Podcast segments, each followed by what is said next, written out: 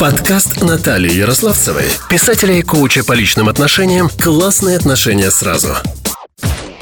Приветствую, дорогие друзья! Сегодня мы снова с вами. И это радость, большая радость делиться своими чувствами и инсайтами с единомышленниками. И мне хочется подчеркнуть, что мы очень любим вас и верим, что вам интересно нас слушать. И все дополнительные данные, информация, подробности фиксируются в текстовом файле, в текстовом описании к этому выпуску. А сегодня в нашем подкасте «Классные отношения сразу» Марина Владимировна Белокурова, психолог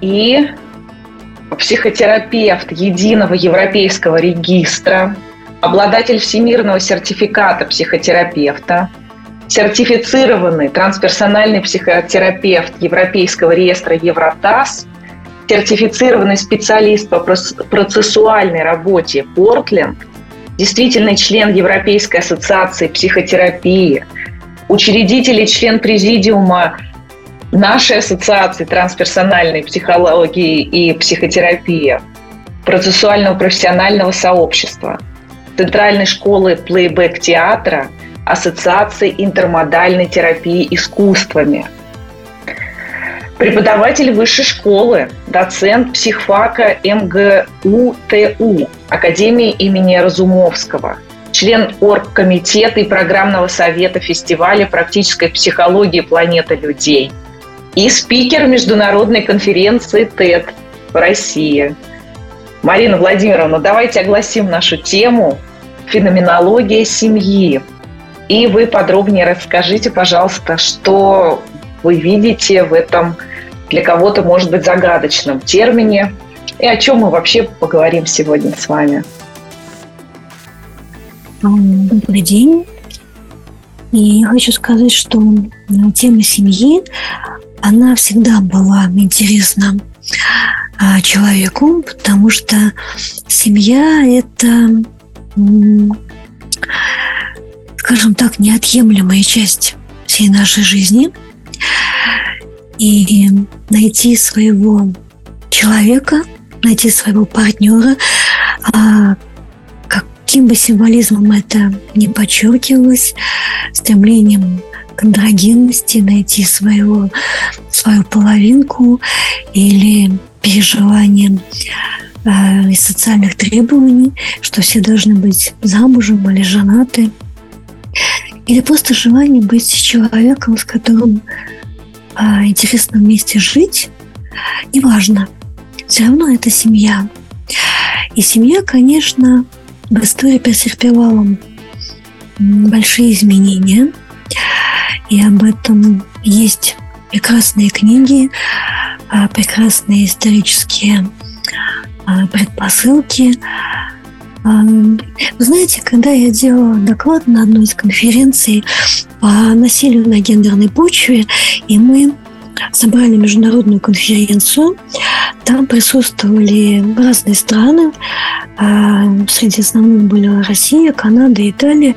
И рассказывали, как оберегают женщину в этих странах от домашнего насилия. И мне было очень важно подготовиться. И я делала доклад на тему комплекс трусости у женщин в мегаполисе. И перед тем, как вот докладывать, я обращалась за помощью к историкам и узнала такое количество информации об отношении к женщине на Руси, что когда я эту информацию рассказываю, когда я подаю это, да, у многих слушательниц есть сильные переживания на эту тему.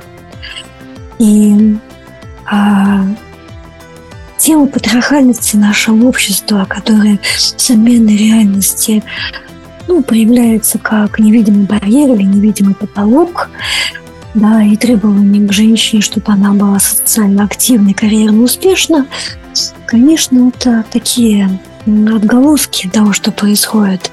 Потому что изначально, конечно, когда еще в классической Греции институт наследования, а, наследного права был сначала а, переведен из права по матери право а, равного наследования, потому что средства производства хотелось передавать именно своему ребенку, а не тому, на кого укажет мама. Да, и поэтому институт а, равного права наследования скоро был заменен на наследование права по отцу. Вот с этого, собственно говоря, можно сказать, и началось складывание патриархальных устоев нашего общества, которое, в общем, заняло большое количество времени. И, конечно, в патриархальном обществе мужчине, как члену семьи, как мужу, как активному человеку а, в социуме предъявляются тоже серьезные требования. А, есть так называемые три твердости. Эмоциональная. Мужчина не должен плакать. Как бы мы это ни называли, как бы мы сейчас не уповали на то, что ну что, сейчас там все меняется.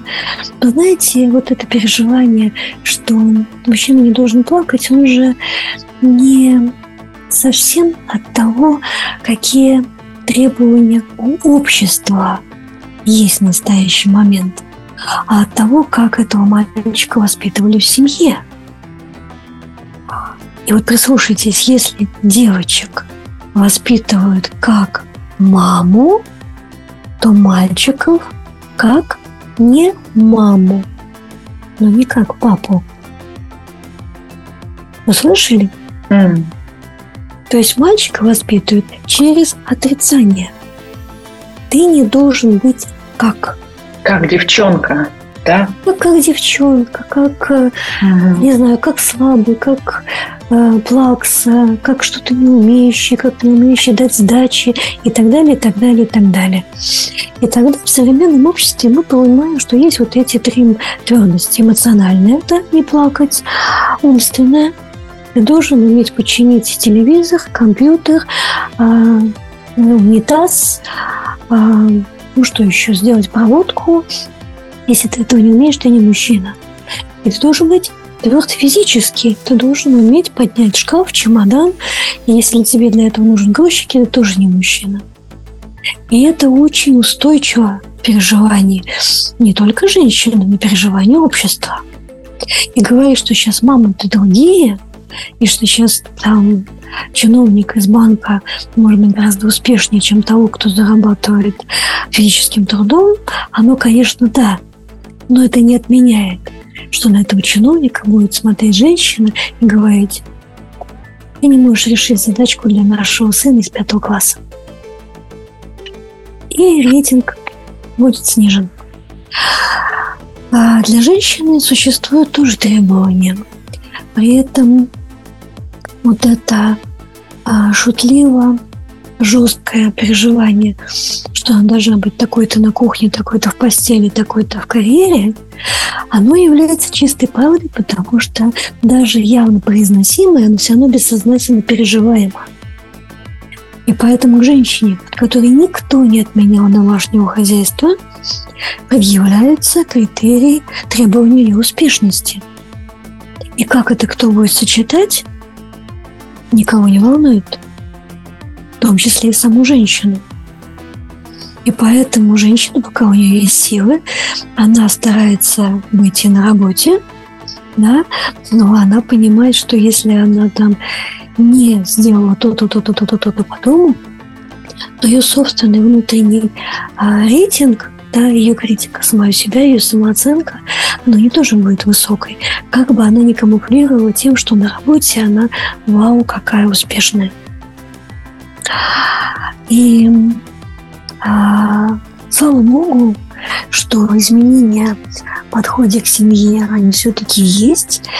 Наверное, необходимо сказать о таких эволюционных трудностях семьи, потому что в семейной терапии а, я не семейный терапевт, но я могу сказать, что в семейной терапии есть два понятия.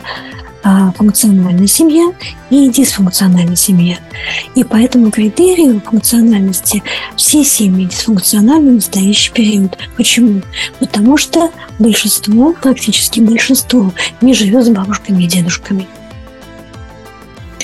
А не жить с бабушками и дедушками – это отсечь корни. Вы знаете, есть такой простой тест на определение, что волнует ребенка, как складывается его психика. Такой тест три дерева. Очень хороший, очень результативный, очень информативный, помогающий быстро сориентироваться по ситуации. И вот в этом тесте, если у трех деревьев, которые насыпал ребенок, нету корней, то у него есть дифференциальное переживание, что он не понимает, откуда он пришел. Mm. Если он в контакте с бабушкой и дедушкой, которым рассказывают истории про семью, рассказывают о предках, показывают фотографии. Но, конечно, больше, больше всего это то, что они им рассказывают. А, то тогда ребенок понимает, в чем он укоренен. Что он не явился просто на просто так пустое пространство. И то, что сейчас очень популярно в разных группах детских и группах для взрослых, строить вот такие родовые деревья, когда uh-huh. показывают ребенку, да, что а, вот смотри, вот был ты, да, вот есть ты, а есть вот семь колен, и 128 человек были нужны, чтобы появился именно ты. Ребенок это даже не на слух, а когда он это видит, да, и это дерево уже очень просто строится. Я, мама, папа, бабушки, дедушки, прабабушки, прадедушки. И вот это такое красивое дерево.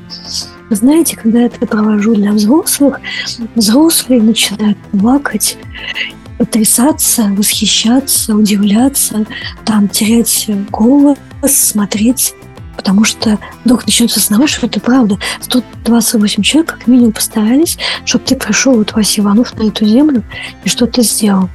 И тогда мотивация, так пойми ты, для чего эти люди постарались, чтобы ты появился на свет, становится более устойчивой. А ребенку это помогает чувствовать землю под ногами, потому uh-huh. что вот в образе себя переживание, на чем я стою ногами, это фактически из какой любви я получаю энергию? Что является моим источником? Что является источником моей жизненности?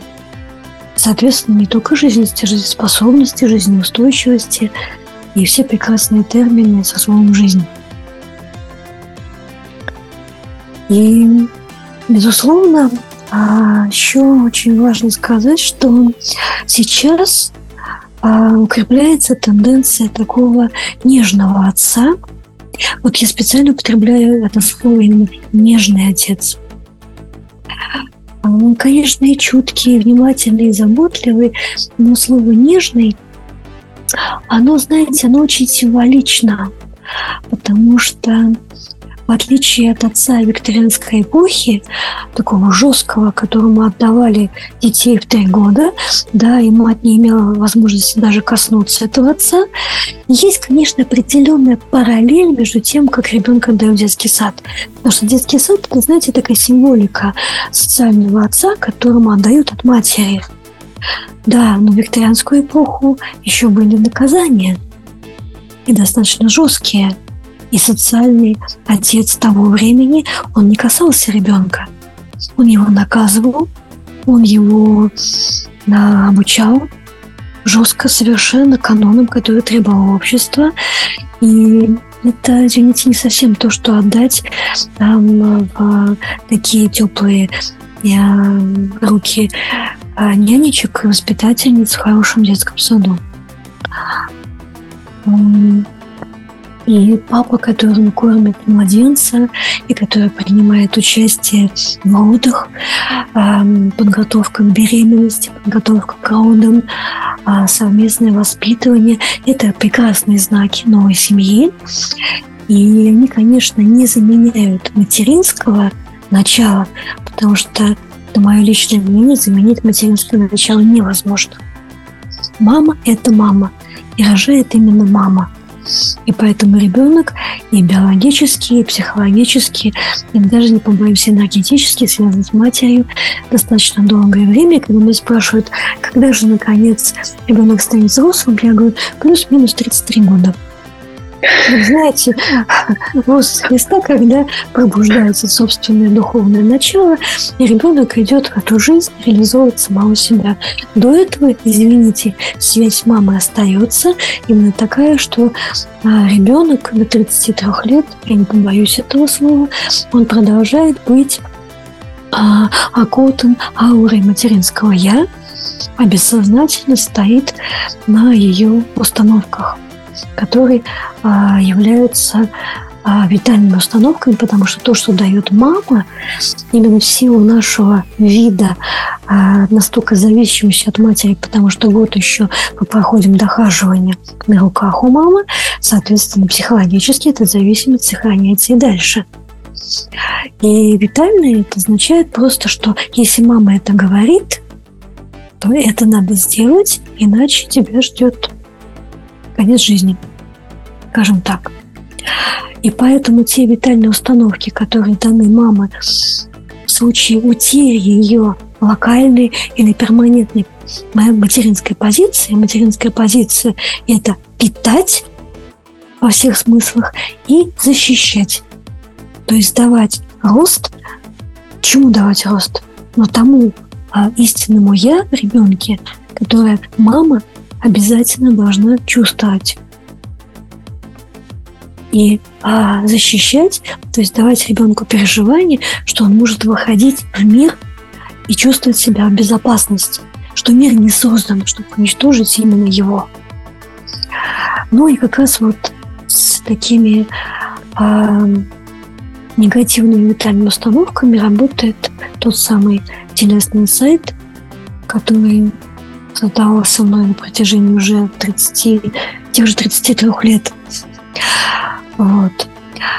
А, и показанием к этому служат как раз моменты, когда человек на очередном кризисном переломе понимает, что у него нет сил вступить вот в его ближайшую фазу развития. А нет сил, потому что они все привязаны к тем а, негативным витальным установкам, которые не дают проявиться его «я». И я всегда говорю, вот поймите, что здесь нет вот вины матери как таковой, даже не обращаясь к некой исторической подоплеке, что дети выбирают своих родителей. Где-то там они сидят на небесах, выбирают своих родителей для того, чтобы правильно прожить свою жизнь. Не в этом дело, понимаете? Дело в том, что а, материнство – это подарок. Ребенок – это чудо. Чудо дается тебе, чтобы ты его сохранил. Все. Как ты это делаешь? Ну, каждый делает это в силу своей способности. Хочешь управлять своей жизнью и наслаждаться каждым днем, который ведет тебя к твоей главной мечте? Ищешь идеального партнера для долгой и счастливой жизни? Отношения тебя не радуют или попросту разваливаются – Наталья Ярославцева, психолог со стажем 20 плюс лет, знает, как исправить ситуацию. Записывайся на консультацию по ссылке в описании к этому выпуску. Ну, когда, например, я видела, что у женщины, которая приходит на прием, недостаточной мотивации работать с собой, а она стоит в позиции «сделайте мне, чтобы он». Неважно кто. Муж, ребенок, папа, мама, начальник, партнер, неважно. Я говорю, стоп, давайте начнем с детей. Как сказали когда-то мои не с первых преподавателей по коммунистической психологии, все, что не решили родители, будут пылесосить их дети. Вы знаете, даже вот это слово «пылесосить», оно настолько резануло тогда мою психику, я сказала «нет». Нет, этого не будет. И когда вот такая мама приходила когда-то на прием, и давала прочесть две странички одного прекрасного психолога, где написано, что все, что мама не решила по свою психику, она просто передает как наследство своему ребенку, который будет разбираться не только со своим, но еще и с маминым. Что является еще классикой для развития семьи? ну, на самом деле, какой бы она ни была, и я упомянула функциональность, функциональный, не функциональный, потому что он у нас, у нас нет в большинстве своей связи с бабушкой и дедушкой. Функциональность семьи еще определяется тем, что э, отсутствует ясность, прозрачность. Кто принимает решения? Кто решает, где мы будем отдыхать? Имеет ли возможность каждый высказаться в семье?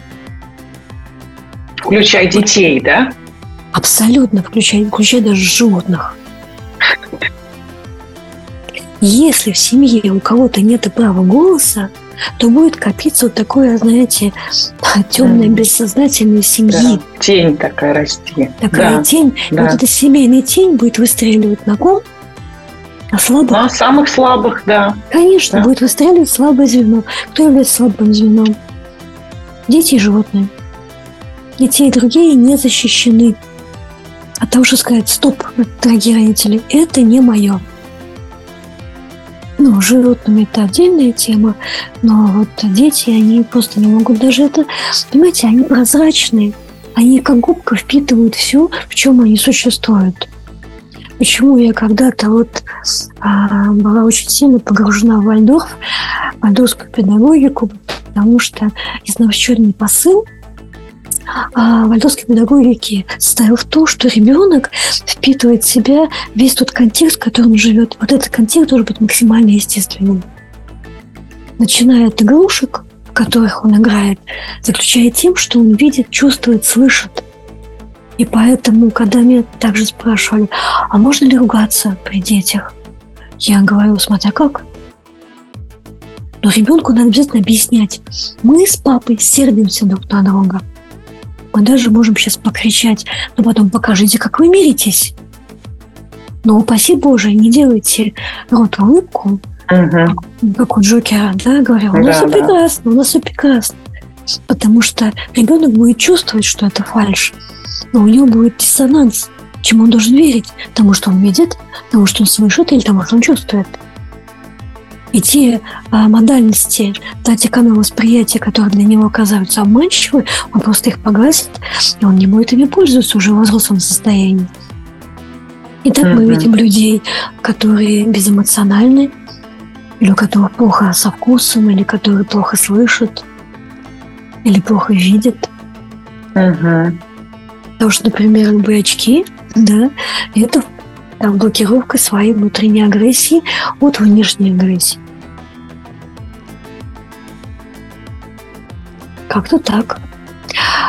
А, так вот, а, эмоциональность семьи, конечно, это возможность а, быть услышанным, возможность быть понятым, возможность чувствовать себя в безопасности, быть в такой дружеской, дружеской приемлемой обстановкой – а, должно быть интересно, должно быть поддерживаться динамика изменения, должно быть понимание, что мы не такие вот из-за того, как встретились. Должно быть много фан, да, такого легкости, а, должно быть много флирта, должно быть много понимания, что самый близкий человек ранит тебя больнее всего, потому что ты для него безопаснее всего. И то, что он не высказал начальству, он пришел и высказал дома – потому что это сообщающие сосуды.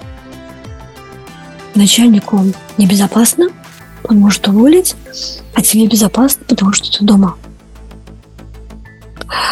Обязательно должно быть приватное пространство у каждого в семье. Если вот нет вот этого privacy, то ты все время как на юру. Ты и так-то все время в обществе, на юру, тебе некуда спрятаться. Но при этом, если и дома у тебя нет вот этого прависи, поэтому столько мужчин играет в компьютер, это их прависи. Да, куда-то уйти. Да, они закрываются в этом, потому что мужская природа, она, не, извинят для мужчин, она бинарна. Они могут быть погружены только в один процесс. Эта женщина может там говорить по телефону, играть с игрушкой, мешать кастрюльки, там, не знаю, качать качалку. Вот но она все это делает полупогружаясь, потому что должна следить за всеми другими процессами. Да, да. А мужчина, если уходит в какое-то uh-huh. дело, уходит с головой. И поэтому, когда вы говорите, перестань играть, то вас не слышат.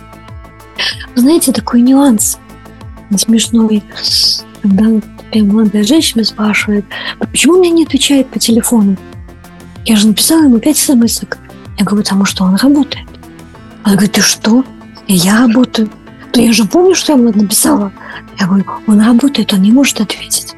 Она говорит, почему? Я говорю, потому что природа мужчины и женщины разная. Если хочется тебе сказать, там, как-то мне дорого, пошли смайлик, но не жди ответа. Он ответит после того, как закончит работу. Придет после работы и, и пожалуйста, переключай там свой процесс. Но обижаться на то, что мужчина работает, это бред. Я бы сказала, хорошо, когда он работает. Они всякими глупостями там занимаются. Всякими глупостями да. занимаются. Но вот а, стресс тоже надо снять. И поэтому мужчина, переключаясь на какой-то другой процесс, неважно, смотрит он телевизор, или играет в компьютер, или просто говорит, да, мне надо отдохнуть.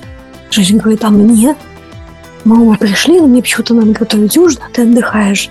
Разность природы. Здесь не на что обижаться. Нас так придумали. Просто можно договориться, сколько кому надо, прежде чем начать общаться. А вот женщине надо, чтобы мужчина послушал, что у него случилось за день. И сейчас тот мужчина, который умеет вот так сидеть, держать за руку. Надо же. Точно. Вот, неужели?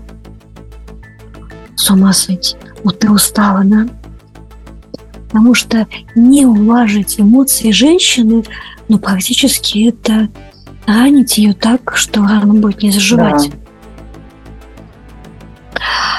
А если уж говорить о моей любви а, к маршрутным дорожным проектам, я сказала, что семья это почти как ребенок, который растет. Так в годик она должна встать на ноги. То есть она даже физически себя обеспечивает. Если семья не умеет это обеспечивать, она рассыпается. Почему рассыпаются юношеские браки романтические? Потому что они сделаны под импульсом протеста и выхода из-под контроля родителей, и в наше время еще разрешением там быть в одной постели. Вот.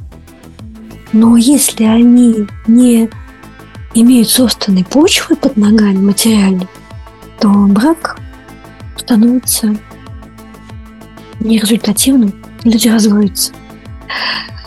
А если появился уже ребенок, он может их соединить вот в этом в раннем таком периоде? Будет ли он какой-то вот этим материальным обеспечением, но все-таки же что-то родилось? У меня, конечно, специфическая выборка. Ко мне приходят люди, которые говорят, у меня все плохо. Поэтому можно устоять и не развестись. Но развестись и опять жить снова, это тяжело. Я не скажу, что это нереально. Как э, математик анамнеза я могу сказать, что нулевой вероятности не существует. Но насколько реально это? 0,00 какого-то процента. После кризиса в год семью уже ожидает кризис трех лет. Что такое кризис трех лет у ребенка? Кризис трех лет у ребенка – это ребенок, который способен быть автономным. Но автономным не просто в том, что ходит, бегает, там, посматривая на маму, а то, что он способен начать играть сам. И он приносит и говорит, мама, смотри, что у меня получилось. Здесь э, сразу делаю сноску для родителей. Никогда не хвалите за фигню, ребенка. Потому что ребенок чувствует, что вы похвалили за то, что он сам не очень уважает. Но mm. чувствуете, чувствуете, в чем проявляется природа ребенка. И поддержите вот этот росточек. Так, собственно говоря, семья. Если через три года семья не рождает что-то, то бессознательно зарождается переживание. А тогда зачем мы вместе? Если мы как двое, не можем породить что-то третье. Но практически это те же законы алхимии. Из одного да. рождается двое, двое порождает третье. Вот. И это может быть и ребенок, это может быть проект. Господи, да хоть заведите кошку-собаку. Но если вы ее цените, и это не просто какая-то прихоть, то это будет результат ваш. Следующий кризис, а он сопоставим с кризисом ребенка, который пошел в школу, как ранее социализация. Очень сложный кризис, потому что это кризис э, такого уже настоящего отделения от семьи, не просто детский сад, да, а когда я попадаю а, в помещение, где нас таких много, во-первых, и рядом нет мамы, и мы должны все быть в определенном протоколе. Ну, хорошо, может быть, сейчас детки себя более вольготно чувствуют, но в наше время это только вот так и вот так. И знаете, вот я как-то давным-давно в аттракции Большого театра увидела, что по узким коридорам еще Большого театра до реставрации люди ходят, знаете, вот такой вот змейкой какой-то странный. Хотя можно сесть на кресло, стать около стенки, но все прям движутся вот такой вот цепочкой, непонятной, как вот в этой компьютерной игре змейка – и тут меня синяет, боже мой, так нас же так на переменах учили ходить по кругу, взявшись за руки. Сейчас даже это смешно сказать, не то что вспомнить. Но только вот люди моего возраста могут сказать, да, это совершенно правда. На переменах нас выстраивали в пары, мы держались за руки, и мы ходили вот так вот по кругу. Какие бегать, какие прыгать? Ни в коем случае. И вот этот паттерн, который называется рыбки в аквариуме, я потом увидела в Большом театре. Я очень удивилась и потряслась, насколько вот эти вот телесные паттерны живы. Это не совсем телесные, это как раз вот бессознательные паттерны. А, так вот, 7-8 лет кризис, когда семья должна обрести социальное лицо. Должно появиться слово «мы». До 7 лет брака идет такая, знаете, борьба. У меня в семье, у меня в семье, а у меня в семье, а моя мама говорит, а мне наплевать, что говорит твоя мама. Понимаете, вот эта вот битва семей, она должна закончиться и должно породиться наша. И здесь очень важна роль и мужчины, и женщины. Потому что при, конечно, абсолютно бесценной любви к своей маме, муж уходит к жене. Да. Это его выбор. И а, жена, как более гибкое начало, в силу опять-таки разности природы мужчины и женщины, она должна делать первые шаги во всех скандалах ну, примирение в смысле? Да. Или... Да, до примирения. Ну, как минимум года 3-4. Мужчине очень сложно признаться, что он не прав, опять-таки в силу его природы. А что категорически нельзя делать? Нельзя проявлять, знаете, такую не знаю, благотворительность со стороны женщины. Я тебя прощаю. Потому что это унижение мужчин никогда не, не, не забудет. Как же сочетать вот это желание сделать шаг, давай помиримся с тем, что нельзя быть сверху вниз. Да, да. Сказать, ну, ну, конечно, ты сукин сын, да, но я верю, что у нас будет все хорошо. Поэтому все. Извини меня, что я была не права. Даже если сто раз был неправ мужчина. То есть вот, вот надо в этом одном шаге вот уметь сочетать вот все это. Да, возможно, через 3-4 года ваш партнер скажет, ну ладно, извини. Это будет да. таким подарком, какой-то, не знаю, там, да, или кольцо с бриллиантом. Вот 7-8 лет – это очень тяжелый кризис, потому что есть большое количество браков распадается из-за того, что не смогли соединиться с системой. И это ни в коем случае не означает отрицание семейных ценностей и того, и другого начала. Это умение взять то самое ценное, что мы привносим в ту систему, которую рождаем у себя. То есть мы должны быть видимы как пара. Все должны говорить, о, это Ивановы идут, чужой Ивановых не знаете. Uh-huh, uh-huh. Если вот этого нет, вот если это кто-то с мужем или кто-то со своей женой, это не пара. Uh-huh, uh-huh. Ну, поэтому, может быть, и важно, чтобы была одна фамилия. Ну, это такой вопрос тоже дискутируемый. После этого есть определенное затишье. И как я говорю молодым парам, могу запомните, первые семь лет очень тяжело. Говорит, то что вы? Обманываете? Ха-ха-ха. Я говорю, давайте, поживем. Я предупредил, предупредил, вооружен. Первые семь лет очень тяжело. Причем сразу хочу сказать, никаких а, зачетов не бывает. А во втором браке можно я буду начинать сразу там с такого-то этапа? Нет. Все с самого начала. Может быть, быстрее, может быть, быстрее.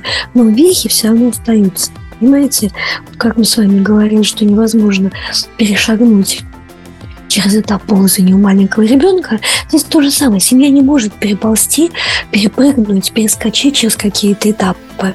Ее вернет. Что надо это прожить, надо получить этот опыт. А следующий кризис а, – это кризис 11, 12, 13 лет. Он такой растянутый, протяженный. У ребенка в это время наступает пубертат, подростковый возраст, когда он начинает а, видеть не идеальность своих родителей. Да, да. Страх вот этой неидеальности приводит к тому, что он переносит свои претензии на другую родительскую фигуру, обычно это учитель. И ребенок, который, конечно, адски мучается, он мучается не физически, как маленький ребенок, который боится потерять маму, да, а мучается эмоционально, потому что а, ну, страдает его эстетика что мама не такая, папа не такой. А самой такой потрясающей сказкой, которую мы ставили как мифодраму, а мифодрама – это еще один большой пласт моей жизни, мы тоже занимаемся лет 30. Так вот, мифодраме «Карлик Нос» как раз и проявлен вот этот подростковый кризис, потому что основной герой, который попадает вот в царство этой ужасной а, старухи, которая превращает его в карлика и своего повара. Это кризис, который звучит как «мама торговка, папа лузер». Угу. И вот это вот жестокое переживание, вот падение авторитетов, когда родители uh-huh. падают со своих престолов, и он начинает видеть, что это какие-то люди не просто обыкновенные, у них есть недостатки, у них есть тени, у них есть изъяны. И это ужасно, потому что рушится тот мир, который держал ребенка до пубертата. Uh-huh. Что происходит в семье? А происходит в семье та же история. Потому что мужчина и женщина, как говорит юнгианский анализ, вот, и э, будем пользоваться терминами Юнга, встречается принц и принцесса, анима и анимус узнают друг друга. Анимус женщины, анима мужчины. Mm. То есть что это такое? Мы начинаем проецировать свои ожидания от самих себя на своего партнера. То есть муж должен делать то, что я в своей а, структуре анимуса должна делать сама. Но поскольку у меня он еще не раскрыт, я говорю, ты должен это делать. У мужчины анима, его прекрасные чувства, его тонкость, его переживание красоты должна воплощать вот эта женщина. Он еще не готов осознать, что это его красота, это его чувство прекрасное. Поэтому так много романтических проколов бывает, когда, ну, этого не знаешь. Это не означает, что надо отринуть всю романтику. Вот. А, не отменить конфетно-букетные периоды.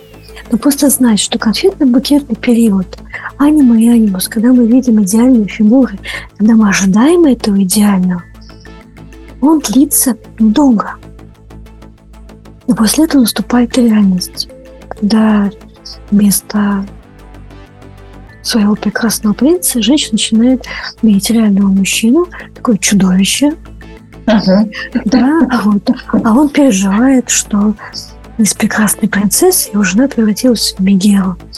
И, в общем, вот этот период чудовища Мегера, он тоже длится достаточно долго.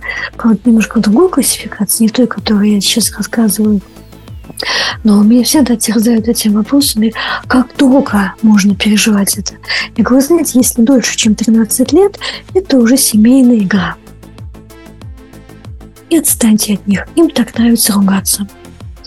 Потому что два следующих этапа, опять-таки, женщине увидеть в мужчине короля, ну, на котором лежит ну, просто основная ну, ответственность как бы мы это ни называли, вне зависимости, кто как зарабатывает, вне зависимости, кто так продвинут.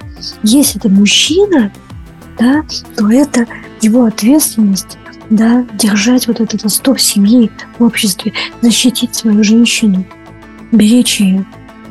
Моя бабушка дала мне один единственный месседж вот по этому поводу. Мужчина – это тот, кто бережет свою женщину. Все.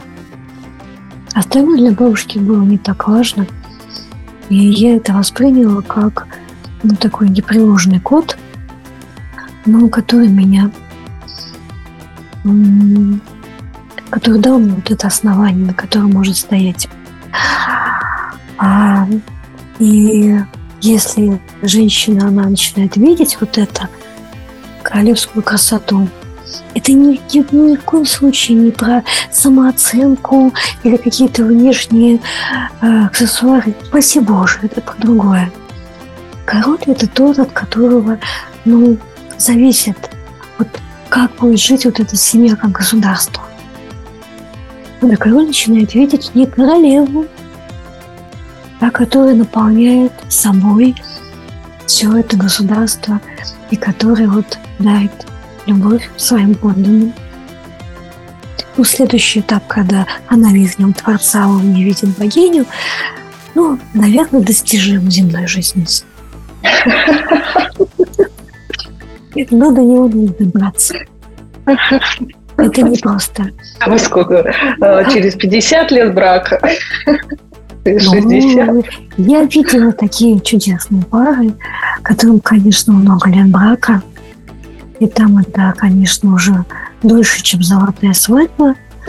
Да, это 50 лет, 55, 60 лет. Вот. Не случайно они там золотые и яхонтовые, и да, бриллиантовые. Бриллиантовые, да. Да. Если люди даже идут вместе, то, конечно, они прошли эти этапы. Друзья, наша беседа становится все интереснее и интереснее. Чем дальше, тем больше ценной информации. Сейчас мы сделаем перерыв, а продолжим в следующем выпуске. И там уже мы поговорим с Мариной Владимировной Белокуровой о подростковом возрасте семьи и о том, что помогает при прохождении этих кризисов, которые просто неизбежны, как сама жизнь. Марина Владимировна четко и структурно поясняет нам, рассказывает, как это есть в реалии. Спасибо, Марина Владимировна. С вами были Наталья Ярославцева, ведущая подкаста «Классные отношения сразу», психолог, писатель и трансперсональный психолог, и Марина Владимировна Белокурова – заслуженный учитель гуманной педагогики Международного центра гуманной педагогики Амонашвили, автор телесно-ориентированной инсайт-терапии, преподаватель высшей школы, доцент психфака МГУ ТУ Академии имени Разумовского. До встречи в следующем выпуске. Подкаст Натальи Ярославцевой, писателя и коуча по личным отношениям «Классные отношения сразу».